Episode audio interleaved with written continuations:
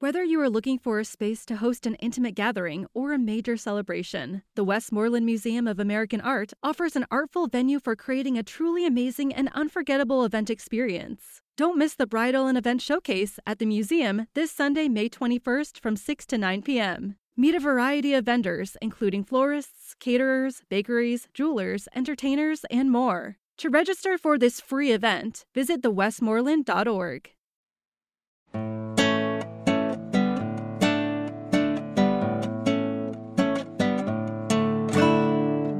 Hey, this is the Partially Examined Life, episode 309, part two. We've been discussing Wittgenstein's On Certainty. I think we've gotten a lot of, I want to say themes, but is it theme? I don't know if there's, there's different facets of the single theme that we've tried to push here. Should we just do some close reading from the beginning of the text and use that to then re-explore things or were there points that you feel like you were interrupted and, and you want to say more, extend more what we were doing in the first part first? I definitely don't want to do a closer reading of if we can bring pieces of the text in as as exemplars, but I can't recommend that we just kind of grind through. We're not going to have time to do that anyway, so we will have to pick out critical points. I have my own synopsis of a lot of this, but there are like some key. What are we calling them? These number Aphorisms. sections, aphorisms. But I mean, they're not really. I think we could read the first one since it give people the flavor in case they don't want to actually open the book and read the very first thing. it's kind of funny because it almost looks like a joke. It's like, is he making fun of Moore in this? So number one, if you do know that here is one hand, we'll grant you all the rest.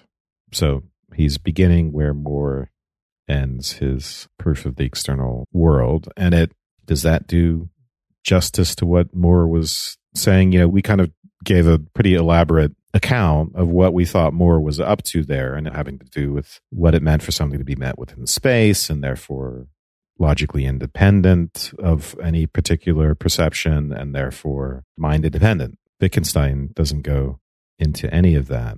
He's more interested in this idea that there's a checking procedure that involves this particular claim to knowledge about something that we're experiencing right in front of us. He's critical of Moore throughout this, has a number of sort of snide remarks like, it doesn't matter how much you insist that you know something. Unless you're ready, as you say, with the verification procedures, the settling procedures, then saying I know is just expressing a psychological state about yourself. And he does eventually get in the book like, you know, it's actually okay to say even that I am certain that blah, blah, blah, and still be wrong. Philosophers think you shouldn't be able to say that. You're just lying. You're not actually certain or you don't have knowledge because knowledge is defined as justified true belief. You can't know just by your own psychological sense of yourself and your state right then. You can't know whether you know something at all because you can know whether it's justified, or at least you could have a feeling, know that it's a belief, but you don't know whether it is true. He breaks down certainty into objective and subjective certainty in a way that looks to me quite different from Moore because we read that paper as well, but where objective certainty involves being able to give grounds, right? To give a justification. And subjective certainty is just a feeling that we might have. And it might be the feeling that, oh, I could give grounds, I could give a justification if I needed to. But that subjective feeling of certainty is a much different thing than quote unquote objective certainty, which that's not the way I, as I remembered that Moore broke that out. Is objective certainty as giving grounds, is that even enough, right? If you're a pragmatist, then you'd say, oh, well, that means it's true insofar forth established with the verification procedures. So I'm therefore entitled to say I am certain.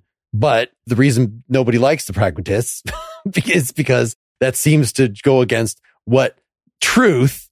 No, truth is something absolute.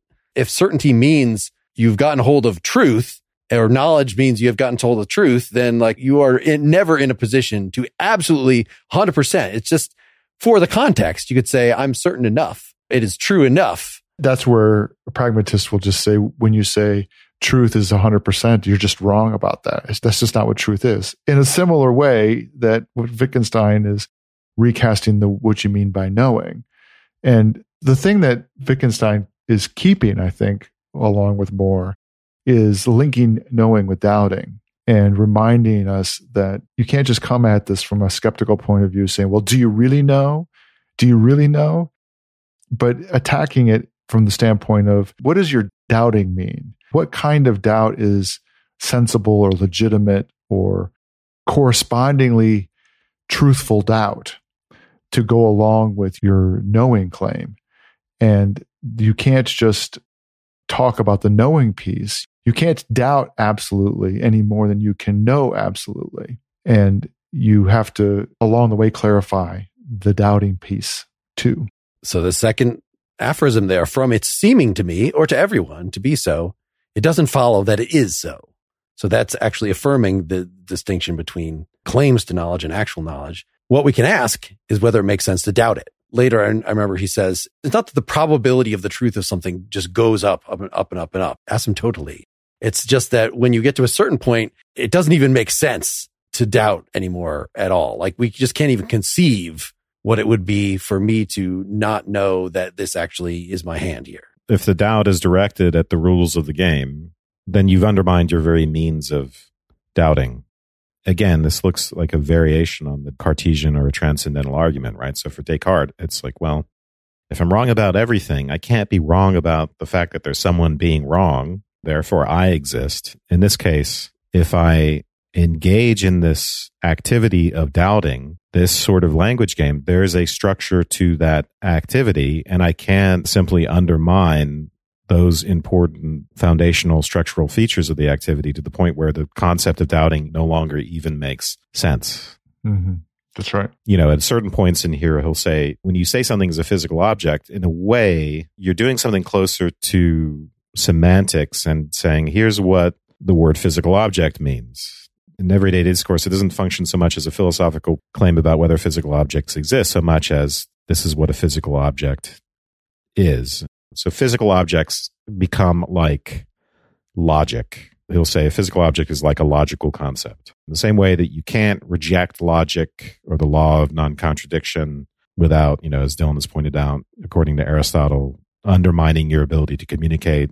In that way, you can't reject the logic of the existence of physical objects or doubt it without undermining the whole linguistic context in which doubt is possible.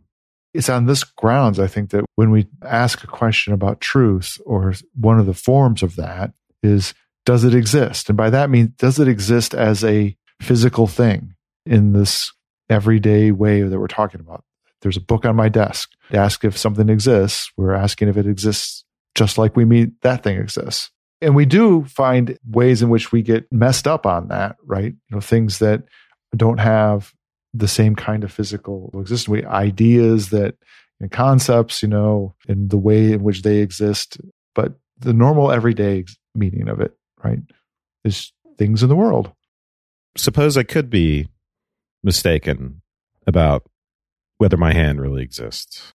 I think this is a really good thing about this book is really taking an example like that and working out its implications. Now, I think that there's a sense in which an idealist or a skeptic isn't doesn't really doubt whether your hand exists when they talk about whether or not there are physical objects, but just leave that aside. To what Wittgenstein will claim at 54 is that, you know, if you could be mistaken about the hand, you might be mistaken about every other statement about physical objects. So the whole structure crumbles. You have nothing against which you can check. This is like what I was talking about in the, in the Moore episodes with global versus local error, right? If there's global error, then there's no way to know about local error. There's nothing to check it against. And you undermine that very concept. Yeah, 54 is a good, is a good one. For it is not true that a mistake merely gets more and more improbable as we pass from the planet to my own hand. No, at some point it has ceased to be conceivable. This is already suggested by the following. If it were not so, it would also be conceivable that we should be wrong in every statement about physical objects, that any we ever make are mistaken. It's more about the doubting thing. What does it mean to doubt a statement and be mistaken about your hand? It's the same way in which you end up being mistaken about everything physical in the world. I was looking to the run up to that to see if we can actually detect. So in 43, he's talking about math. Number 43, what sort of proposition is this? Quote, we cannot have miscalculated in 12 times 12 equals 144. What kind of proposition is that? It surely must be a proposition of logic. But now, is it not the same or doesn't it come to the same as the statement 12 times 12 equals 144. In other words, he's saying just like I know, I am certain about, we cannot have miscalculated. He's deflationary about it, right? Let's just say the sentence itself. 12 times 12 equals 144. To clarify, he says in 44, if you demand a rule from which it follows that there can't have been a miscalculation here, the answer is that we did not learn this through a rule, but by learning to calculate. We got to know the nature of calculating by learning to calculate. Yeah, this is one of those many places in which we figure out that our ultimate grounds for believing involve the actual rules of the game and and The, practice. the doing of the following. but not even yeah, Yeah. but lower down than the rules, right? Yeah, the practice. the use of the rules of the game and we become convinced by and trust in it by seeing it work out in part we got to know the nature of calculating by learning to calculate I think he refers to pragmatism once that I in this text, Yep. right? This looks like pragmatism, but the whole thing does look a lot. There's a lot of overlap with pragmatism because part of what you want to do as a pragmatist, you want to think about maybe I'll get in trouble saying this, but some of it is about the psychology of when we are satisfied with sure an explanation, right? And even pleasure and pain are implicated, right? Why does contradiction bother us? what if we were just the type of creatures that a contradiction between two statements didn't bother? What if it weren't a pleasure to know things? What if we weren't curious? What if we weren't bothered by not knowing something, how something worked, all that stuff? And then, and then what is the feeling that we get when we feel like something has worked out or been explained? And all of that psychology is implicated in, in how it is we go about investigating and knowing. And why am I talking about all that? Because practice ultimately has a lot to do with that. We can analyze it after the fact. Fittingness is a feeling I like that. That's good. and it's a feeling that is part of the psychology that you're talking about it when we get that satisfaction that oh it fits and it's right i think you're right Wes. It's a, it's a psychological experience that tells us oh it's snapped into place it works However, I feel like both of you are talking about this as a bit of psychology are doing exactly the thing that he in the passage you just read said you don't need to do. That if you add I know or it is certain that or it is the psychology of humans that you're not actually adding anything. Just say the thing. You know, this is the whole point of Frege's anti-psychologistic turn that Moore and This is why I said I'm going to get Wittgenstein into Yes, trouble, but I don't think that's what I'm doing. But I don't know. we should argue about it. But we can we can come back to that. Yeah. It, you know, the next couple passages we're trying to get back to 54 here, but 46, 47, 48 are about how we learn to calculate and is there an explicit rule? 46. But then can't it be described how we satisfy ourselves of the reliability of a calculation? Oh, yes. Yet no rule emerges when we do so. But the most important thing is the rule is not needed. Nothing is lacking. We do calculate according to a rule and that is enough. 47. This is how one calculates. Calculating is this. I'm assuming there's some pointing with those italics. What we learn at school, for example. Forget this transcendent certainty, which is connected with your concept of spirit. Whatever the hell. he's talking about hegel there for sure right Sure, sure. 48. However, out of a host of calculations, certain ones might be designated as reliable once and for all, others as not fixed. And now is this a logical distinction? what's logical is what's fixed. So once we start getting a distinction between what's fixed and less fixed, right? Logical truths are unalterable and certain other He's asking the meta question though, which he does this throughout is, is it a bit of logic to say some things are fixed and some things are not fixed? If you say the fixed things themselves are logical, right, right, right. well, that's only, maybe this is a problem with the use of logic in this kind of ridiculously broad way to talk about just, you know, if it's a matter of everything has to be either empirical or logical, then yes, something that's sort of within the game. I don't know if empirical is the right other term to contrast to logical, but whenever you're talking about the rules of the game, you're talking about logic.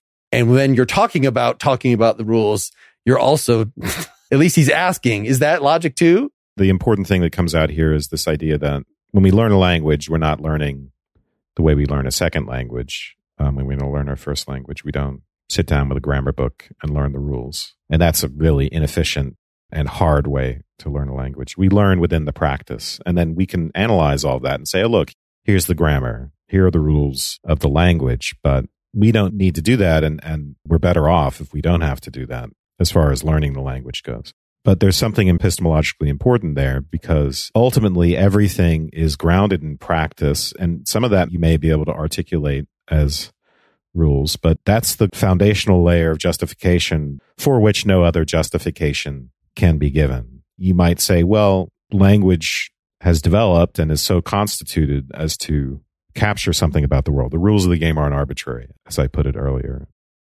It's a development within the world, just like the mind. And we can say it's importantly linked to the, the truth and reality. But for the purposes of our justifications, we can't say why, well, we could say why 2 plus 2 equals 4 logically to some extent, but we can't say why a logical axiom is true, for instance.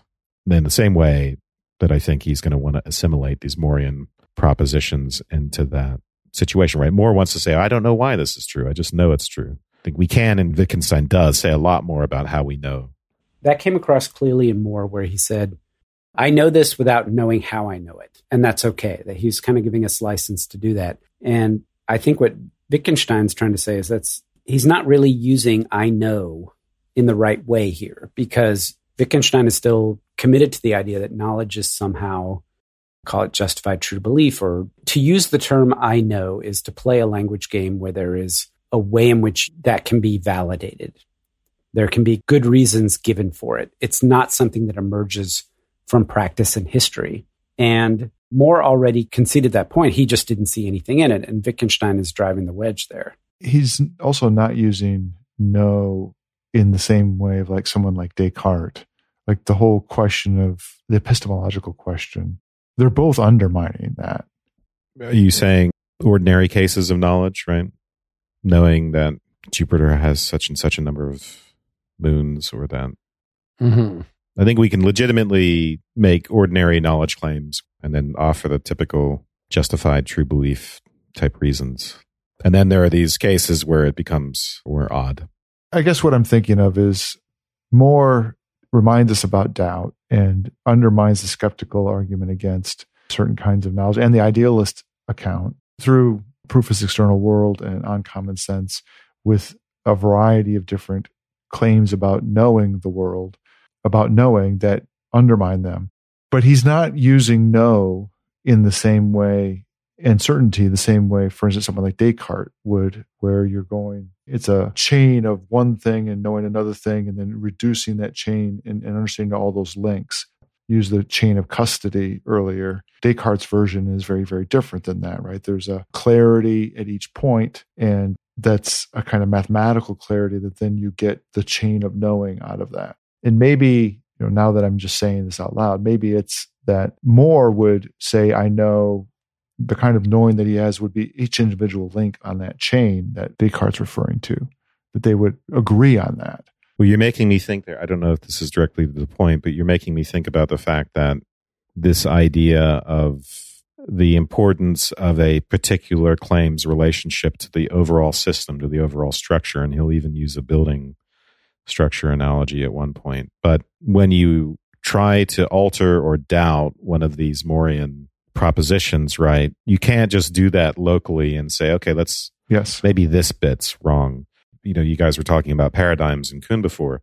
You'd have to do a whole paradigm shift to change mm-hmm. one's picture of the world, yes. as Wittgenstein puts it, or one's worldview. Also, even one's very conception of what it means to have evidence, right? You might have to, like historical evidence, maybe that's no longer evidence if you can doubt such and such a thing. You'd have to alter our logic, our grammar, so to speak, of the language game, the rules of the game in such a fundamental way that then we can no longer even conceive of what doubting would mean anymore. But yeah, at some point, I want to get to this worldview and overall system thing that he talks about.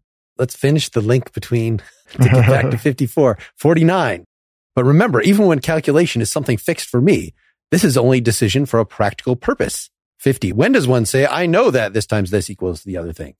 When one has checked the calculation. What sort of proposition is what could a mistake here be like? So this is another one of those meta questions.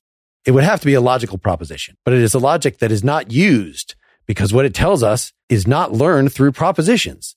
It is a logical proposition for it does describe the conceptual parentheses linguistic situation. Yeah. So when he says not learned through propositions, again, procedural knowledge, know how, like how we know how to use Yep, language. exactly. And this stuff, like the Morean stuff about the world, has been around for a lot longer than me. It's something we know implicitly and it's a feature of the language because if we were to doubt it, we have to doubt a lot of things, right? So there's a lot of reasons why something like that has plausibility for us. Maybe we should just start listing those reasons. It's not just that, hey, uh, I was told that by a professor and that professor is really, really trustworthy.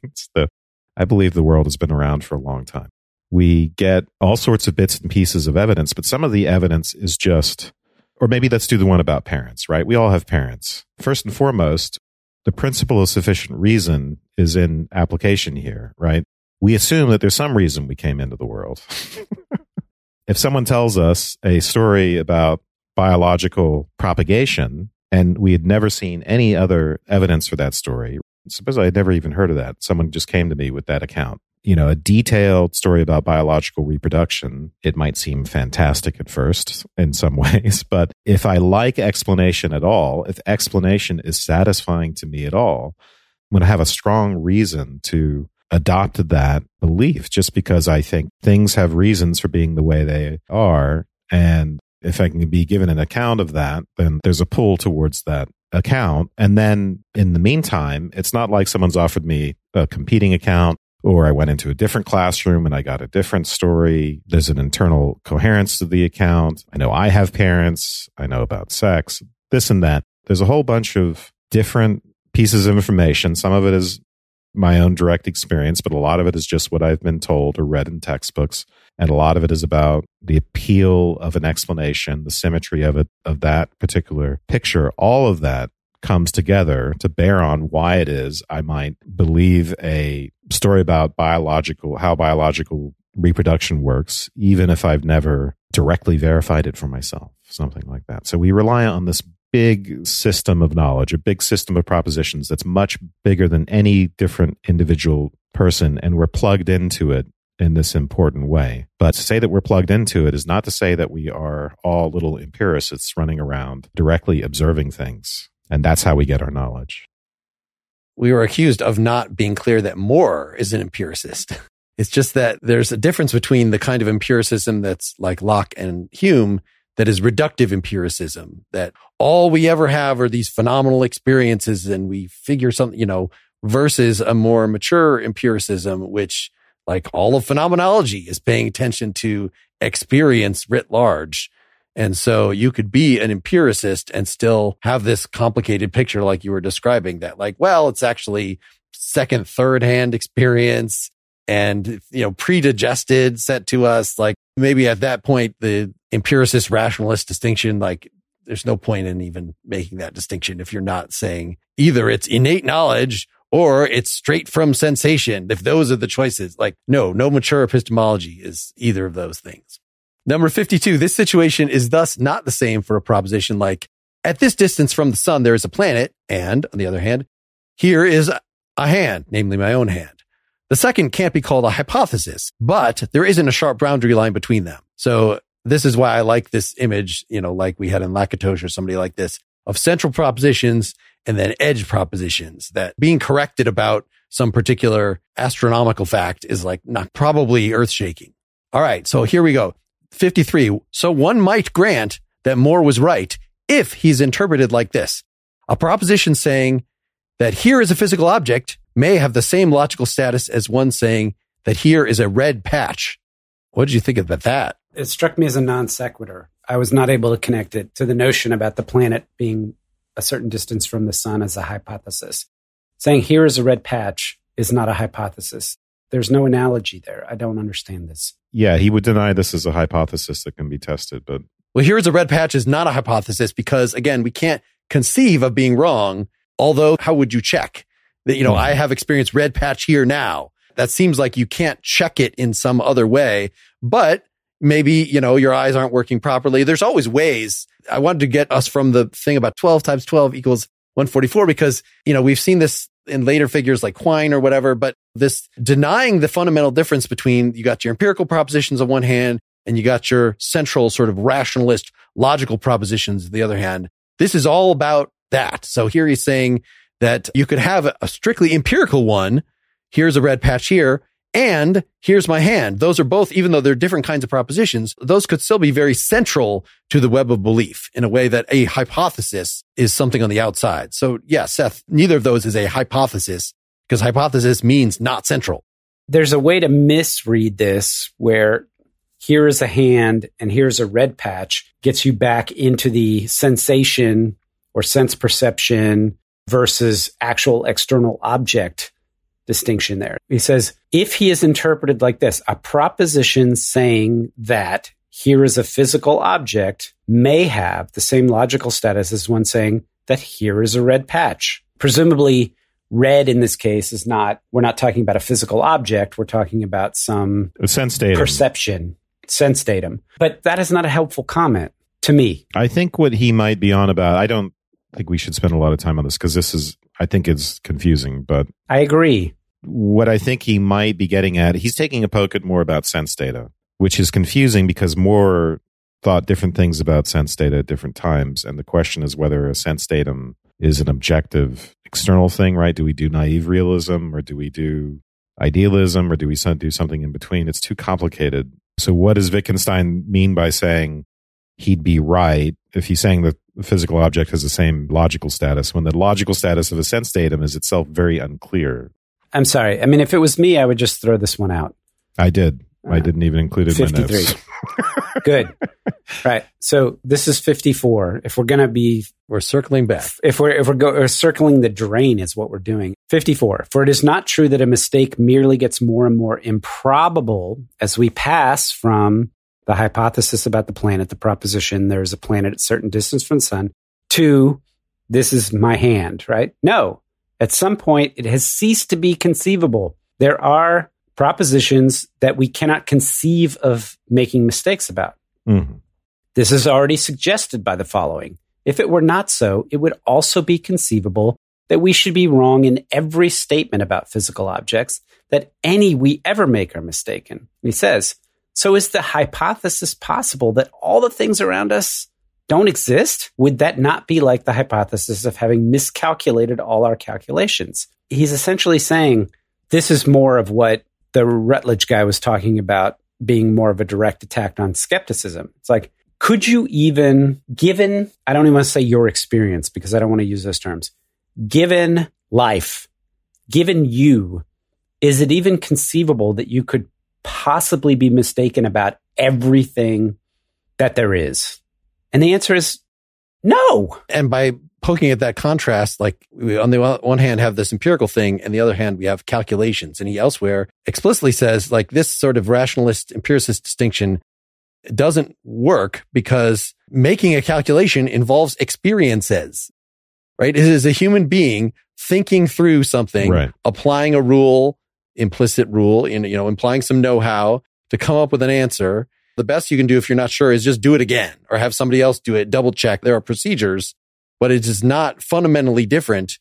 You could still be confused. You could still be dreaming. Descartes thought about dreaming as, you know, my reason is intact. I'm in a dream. I'm being deceived, but still I'm thinking clearly. And like we can just kind of see whether something is clear and distinct. And Wittgenstein is way past that. Like, you know, if you're going to doubt, am I even thinking coherently? you know, that's not something Descartes even considered doubting. And am I wrong about my hand being here, which is something Descartes thought you could doubt? Those doubts are really on the same level, according to this text. The way I think about this is I think it's perfectly conceivable that we're a brain in the vat or however you want to put it. but we lose the ability to call that sort of thing an error. Error is something local and internal to the system. And once it becomes global, the word mistake or error just is no longer applicable. This is what I was saying in some of the Moore episodes about you can call it an evil genius if you want, but if it's doing its job of creating a consistent, coherent, mind independent reality, that's all we can ask for. So good job, evil genius. So the word error at some point becomes a puzzling way to describe those hypothetical situations which concern the quote unquote the logic of our situation. If error presupposes we're inside the game with a set of rules, not that the rules have changed. You know, the original draft of the Matrix was uh, if you take the blue pill, you will remain in the object language. if you take the red pill, you will ascend to the meta language within the, the object language. the sorts of uh, doubts you might have about being actually here in this room don't even make sense. You can't even voice them. It's nonsense. Ask Chat GPT to write a description of the Matrix in Wittgenstein's language. How do we know we're not all just inside Chat GPT right now? Because we're not spewing racist stuff. Oh, they they fixed that. Speak for oh yourself. no, they, they they fixed that. Believe me, I've tried to get it to spew racist stuff and it won't. So One of my projects for this year is to create a philosophical chatbot. I've decided. I was going to try to do all of philosophy, but now I think I just have to pick one. I'm going to start. Maybe it'll be a Wittgenstein bot or maybe a Kant bot. I kind of like the way that sounds because it sounds kind of dirty. Kant bot. this book is bringing out a different side of you. So. I told you that later Wittgenstein made me angry, and that's exactly what's happening right now. It's irritating. Maybe that's we should end on that. Not like what? Why? yeah, I want to pick about this. I understand throwing throwing one book into the ravine, throwing two books into the ravine. That's premeditated. That's that you're violating the rules of the passion The game. blue and brown books are not two books. oh, it is. Um, oh, that's my misunderstanding. All right. Yeah, we're not playing the same language game, Mark. Why would you call one book two things? So, look, It's Harry Potter and the Sorcerer's Stone. No, no. I just read the Harry Potter part. I didn't get to the Sorcerer's Stone part.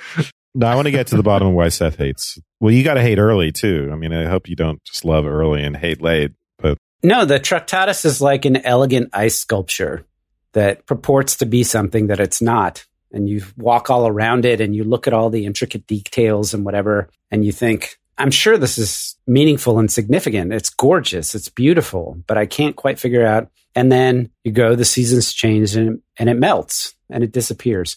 Later, Wittgenstein, the reason why is when I was in school, when we were in school, there was still a Wittgensteinian legacy that dictated what counted as good philosophy, what kinds of philosophy was. And I read Wittgenstein and I think, is he a genius or is he fucking insane? Is he a crank? And I'm not sure. And I think about sitting in those classes with Ed Allaire, going over proposition by proposition. You know, I mean, maybe we were in the same class together. I took a Yeah, I- Wittgenstein I was in class that from too. Ed Yeah, imagine a three hour graduate seminar where you cover like five propositions, like five sentences. That was the world we were in for a period of time. That's not what we're still in.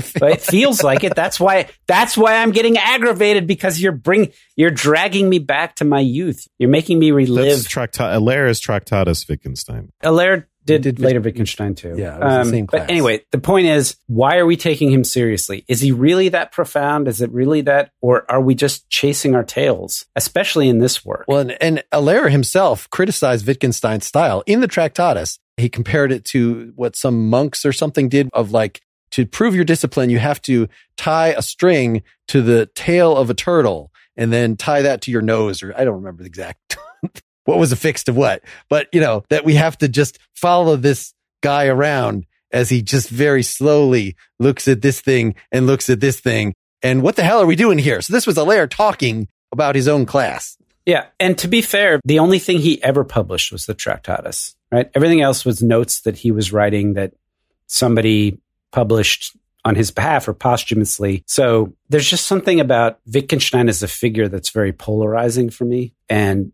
aggravates me because I am of a certain age and a certain generation. And, and also, how do you get taken that seriously?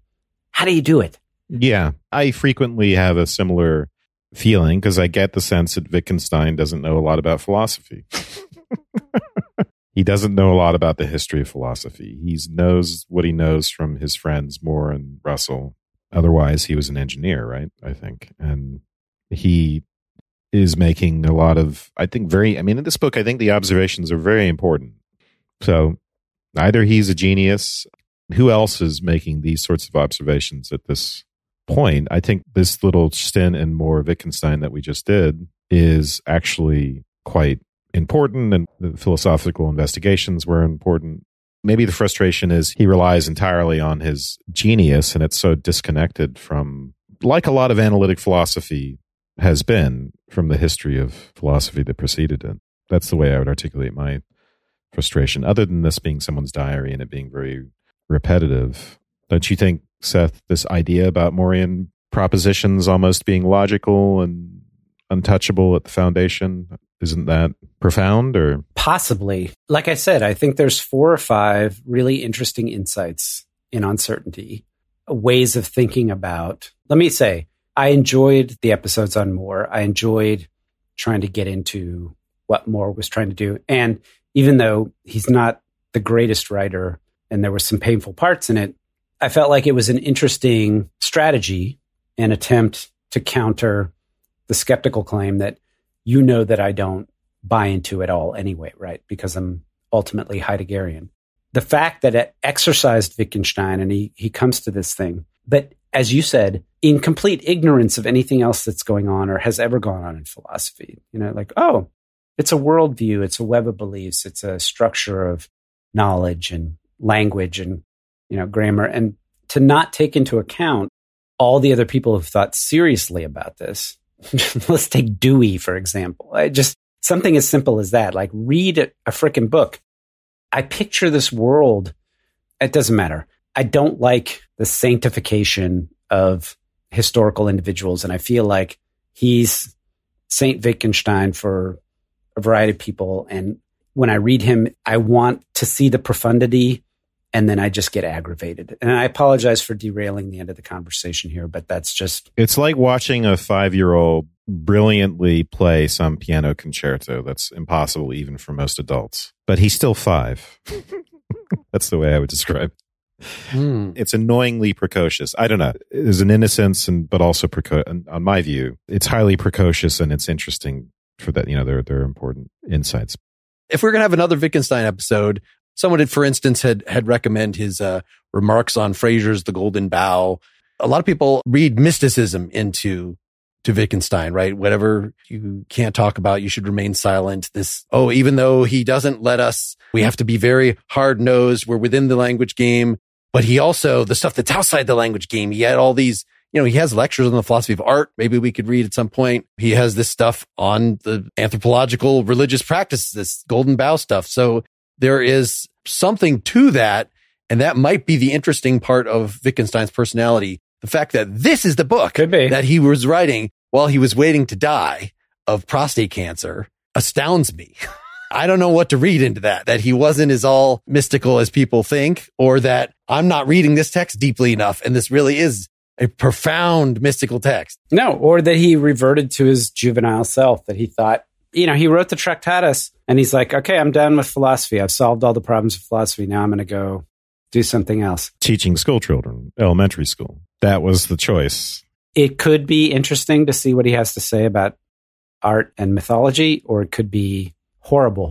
Why don't we all comb through On Certainty and we each bring our top five numbers to Sounds the table? Good. Sounds and good. it's a throwdown. It's the gloves off. What are the five most important propositions from On Certainty that or five most important sections from On Certainty numbered that you think articulate the the full any other closing thoughts about your i feel like we got our feelings in the front of this episode so i don't have any more myself i would read per wes's recommendation i would read the routledge companion by andy hamilton instead of On Certainty if you care enough well i had a lot more positive feeling towards this but and I think there's yeah, there's a lot of important stuff we haven't talked about, and I hope we do we do jump on that, and I'll um I'll be prepared to talk about that next. I mean, I think we could, probably could do another whole episode on this. And with that, why don't you let us know what else you want us to cover or make some comments on this? You can comment on the blog post associated with this at partiallyexaminedlife.com. Email us, pel at partiallyexaminedlife.com, or there is a contact form on our site. Don't give us technical feedback or episode specific feedback by leaving an iTunes review. That is obnoxious, especially if you didn't like it. However, if you've not yet left an iTunes review, an Apple podcast review for us, half the people that post reviews now are people that are bitching about something else. So we need people that actually like the show to keep our numbers from steadily going very slightly down. One star because I couldn't figure out how to download an episode. Thanks. exactly. So yes, uh, we would appreciate if you would uh, go and, and give us the support. In fact, there's a uh, rate this podcast widget on the uh, in the margin of uh, partiallyexaminedlife.com. So if you don't even know how to rate something, this can walk you through that. Thanks, guys. Thanks, listeners. Good night, everybody. Good night. Good night. Good night.